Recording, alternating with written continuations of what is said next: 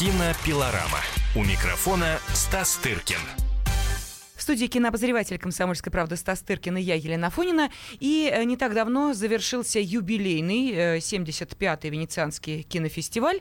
И э, сегодня Стас, который, естественно, побывал на этом мероприятии, расскажет нам о лучших фильмах этого киносмотра. Ну что, предлагаю сейчас составить твой рейтинг э, лучших картин, которые да были я показаны? Я его составил, вон, видишь, там перед тобой полоса газетная, да, которая да. выйдет э, в, в толстушке. Но я-то это писал, между прочим, когда фестиваль еще не закончился, потому что газета так устроена, что надо раньше прислать. Вот. А с тех пор уже прошло время, и у меня, в общем, наверное, я даже уже не помню, что я там написал-то, если честно. Вот, хотя явно фильмы, которые я пометил как лучшие, они лучшие есть, но понимаешь, э, показали еще что-то, хотя под конец фестиваля редко показывают, ну, какие-то, что-то изменилось в голове, понимаешь, их было, кстати говоря, явно больше, чем пять, потому что уникальный был фестиваль, он э, будет как-то, по-моему, войдет в какую-то историю, даже, может быть, фестивальное движение, потому что он во многом какой-то был, ну, вообще Венецианский фестиваль э, важный, прям говоря, фестиваль, но этот был просто какой-то исключительный по многим позициям. Программа была сильнейшей за долгие годы не только для Венеции, но вообще для всех остальных фестивалей, включая Кан Канны потому что Канны переживает какой-то не лучший период. Э, вообще все вот эти модели дистрибуционные и творческие, и все, все, что между ними, они сейчас меняются, они сейчас находятся в таком подвижном состоянии. Поясню, что я имею в виду.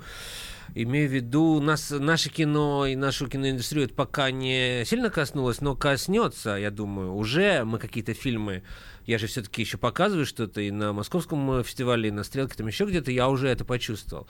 Что, допустим, э, многие фильмы сейчас снимают не на киностудии, не для, не для студийных каких-то дел, а для стриминговых компаний Э, который еще в России, может быть, поправь меня, если я не прав, э, не так сильно распространен. Хотя я знаю, что есть подписка на Netflix. Угу. Я не знаю, перевод, переводная она там или нет. Но есть студия Amazon, есть многие другие уже компании. И вот недавно с китайской одной из Alibaba был заключен договор на уровне президентов. Mm-hmm. Это все-таки говорит о том, насколько это важно, какие там деньги и как, какие там возможности. И вот в частности, допустим, и у каждой страны, надо еще сказать, что свои законы в отношении э, каких-то прокатных моделей. Допустим, как скоро фильм может попасть на вот стриминговую платформу, быть, ну, условно, э, тупо говоря, показанным в интернете да, за какие-то небольшие деньги. Допустим, э, во Франции эта система совершенно драконовская. Фильм э, обязательно должен быть показан в кинотеатрах, и только спустя 3 года, 35 или 36 месяцев, он может быть показан на платформах. Это что означает? Что э, фильмы, которые сняты специально угу. платформами, потому что там огромные бюджеты, а они формируются тем, что э, зрители, вот мы с вами все, э, платим какие-то не, небольшие деньги. И эти деньги в объеме мира, это очень большие деньги. И в частности, у компании Netflix, думайтесь только, э, э, бюджет на про производственный бюджет 8 миллиардов долларов. И понимаешь, и все лучшие режиссеры ушли к ним и снимают для Netflix. И им, по большому счету, все равно, увидят это в кинотеатрах или нет. Конечно, они все сделают красивые глаза и скажут, мы снимаем для большого экрана, это можно смотреть только на большом экране. Но, извините, кто заказывает, тот и, кто платит, тот и заказывает музыку.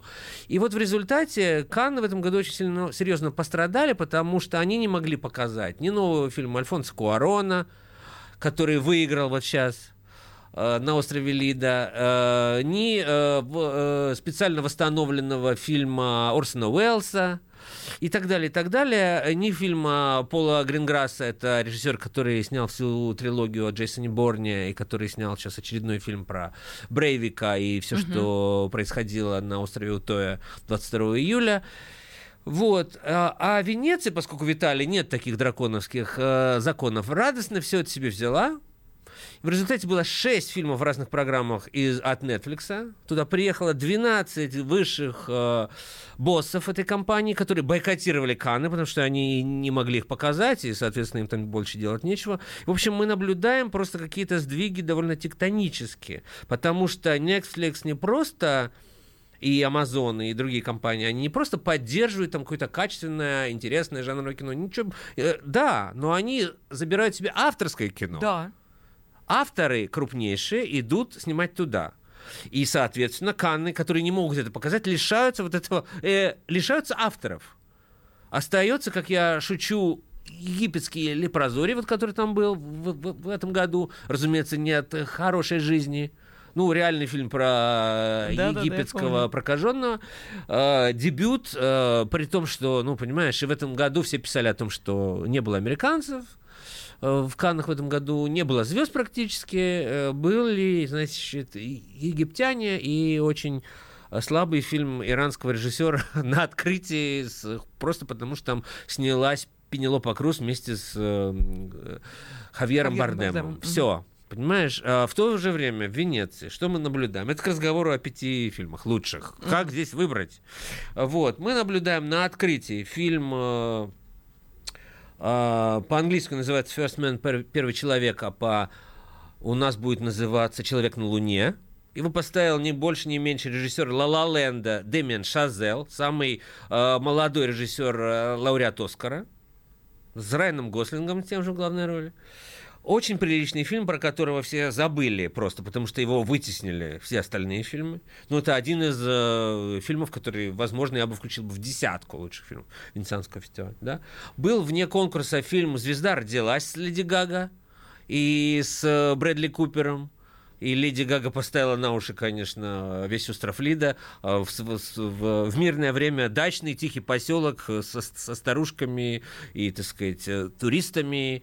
А во время фестиваля, понимаешь, когда выходит Леди Гага в платье из какого-то Э, из каких-то гусиных перьев розовых. Вот это помнишь, мое было тебе задание посмотреть, в каком платье будет Леди Гага, потому что я она была во всем, начиная я... от сырого мяса и заканчивая. Она была во всем и там, потому что, понимаешь, я был на пресс-конференции, она была одета Э, в скро... ну, такое для себя скромное белое платье с большим вырезом и так далее.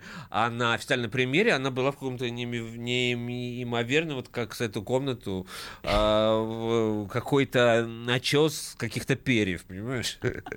При том, что в Венеции они выходят все из отеля «Эксельсиор» и идут пешком несколько метров там буквально до дворца, ну, это там, ну, 100 метров, может быть, может, меньше. И, и ну, звездно подгоняют, конечно, автотранспорт, даже вот эти 100 метров. Но там в этом платье нереально было куда-либо куда Она могла войти. под юбку автомобиль спрятать. Да, да, да, именно. Ну вот, э, вот этот фильм, который э, русская критика привычно снобировала, но я считаю, он совсем не такой плохой, выйдет в октябре. Я думаю, мы не раз еще будем о нем говорить. Он тоже я уверен, э, мы услышим о нем во время Оскаров, потому что там есть свои достоинства, безусловно. Вот. Э, был фильм, значит, еще из Тех, которые американских, да, из то, тоже сделанный для компании Netflix новый фильм братьев Коинов, угу. баллада Бастера Скракса. Я, по-моему, упоминаю его в этой публикации. вот. А, тоже, то есть в оригинале они хотели снимать телесериал, но потом э, подумали, что это и фильм в то же время. В 25 лет они писали рассказы э, в жанре вестерна. И потом эти рассказы сняли фильм «Антология», вдохновляясь вот как раз итальянскими фильмами 60-х годов, итальянскими, французскими, когда были, помнишь, э, великие режиссеры снимали по новелле и выходили такие прекрасные э, фильмы на какую-то одну тему. Вот они, они сказали, мы обратились к двум лучшим режиссерам, и оба они согласились, имея в виду себя. Вот они сняли такой фильм «Антология», который получил приз за лучший сценарий, совершенно справедливо, потому что действительно они все сами придумали. Вот. А, был также, не знаю, фильм, который получил приз за лучшую режиссуру Жака Диара а, «Братья Систерс». А, упоительный совершенно вестерн. И, на мой взгляд, лучший, просто лучший фильм этого режиссера. Много чего было. Вот. Ну и, конечно, один из лучших, лучших фильм Рома Альфонса Куарона, опять же, снятый для Netflix, стопроцентно авторское кино. Э, я уверен, что он будет в номинации Оскаровской на, за лучший иноязычный фильм, снятый на диалекте, э, на котором разговаривает только один район, именно Рома, э, в столице Мексики, городе Мехико. Слушай, ну интересно, конечно, э, сейчас э, не просто услышать об этих лентах, но и дождаться, когда некоторые из них выйдут в наш прокат. Впрочем, о новинках кинопроката мы обязательно будем говорить и о других кинособытиях. Как всегда, кинообозреватель «Комсомольской правды» Стас Тыркин нам обязательно расскажет в ближайшее время. Кинопилорама. Кинопилорама. Рецепт приготовления лучшего утреннего шоу от Михаила Антонова и Марии Бачениной. Это очень просто. Берем главные темы из интернета. Добавляем щепотку экспертов. Затем обжариваем главную тему желательно с двух сторон. Периодически приправляем все это мнениями слушателей. Иронию и сарказм добавляем по вкусу. Наслаждайтесь. Утреннее информационное шоу «Главное вовремя» с Михаилом Антоновым и Марией Бачениной. Слушайте по будням с 7 часов утра по московскому времени.